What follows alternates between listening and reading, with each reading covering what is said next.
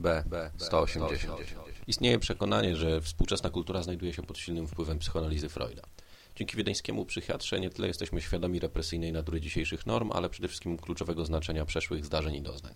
Nawet najbardziej błahe wydarzenia z naszego dzieciństwa, dziedziczone na przyszłość, mogą mieć niewyobrażalny wpływ na nasze postępowanie. Te najbardziej traumatyczne przybierają zwykle postać tajemnicy ciążącej na naszym sercu niczym niesforny kamień. Duch Freuda jest mocno wyczuwalny w pięcioczęściowej miniserii Secrets sama KF-a, nawet jeśli twórca komiksu stara się kłaść nacisk na zupełnie inne sprawy.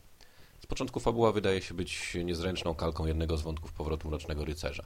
Joker wychodzi na wolność poprzez zwolnienie warunkowe, zakochuje się w byłej asystence prokuratora generalnego Gotham i rozpoczyna promocję swojej książki o wdzięcznym tytule Love Monkey Boy Love. Oczywiście temu wszystkiemu bacznie się przygląda Batman, który nie wierzy w odzyskanie przez swoje Nemezis poczytalności. Wcześniej niż później dochodzi do standardowego starcia pomiędzy nimi na jednym z dachów.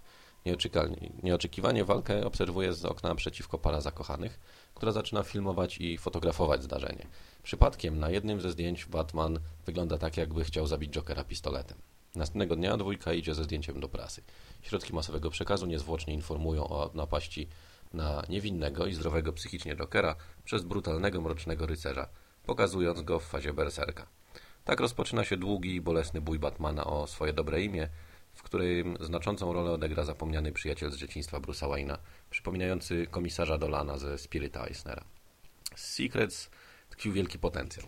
Mógł to być tytuł, który w krytyce mediów, ich manipulatywności i ogłupianiu odbiorcy idzie o krok dalej od Millera, chociażby w kwestii etycznej osób kierujących środkami masowego przekazu lub mentalności adresatów. Tak się niestety nie stało. Owszem, w pierwszych rozdziałach istniała jeszcze nadzieja na niekonwencjonalną opowieść superbohaterską z elementami obyczajowymi. Postrzępione, niechronologiczne wątki fabularne oraz żywa narracja przyciągały, podobnie jak w fenomenalnych Czterech kobietach KF-a, poruszającym komiksie o patologii gwałtu i sile ludzkiego ducha. Mimo to w następnych częściach KF odsunął się od odważnych, ambitnych planów i skierował się bardziej ku powielaniu utartych wzorców z zabójcego żartu.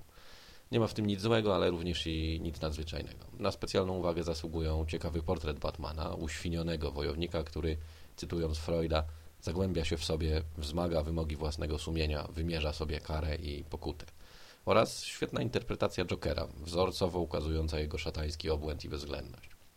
Podczas jednego z wywiadów Kajew wspomniał, że chciał przedstawić w Secrets świat Batmana w miarę realistyczny i ekspresyjny sposób. Wyszedł komiks, który spełnił te plany połowicznie. Nie ma w nim nic szczególnie nagannego, może poza niedorzecznym początkiem, ale też nie pozostaje na długo w pamięci. Po lekturze ginie w zalewie innych pozycji. Niemniej jako rzecz na jeden raz jest całkiem w porządku. Szkoda, bo po Max i For Women KF stać na zdecydowanie więcej.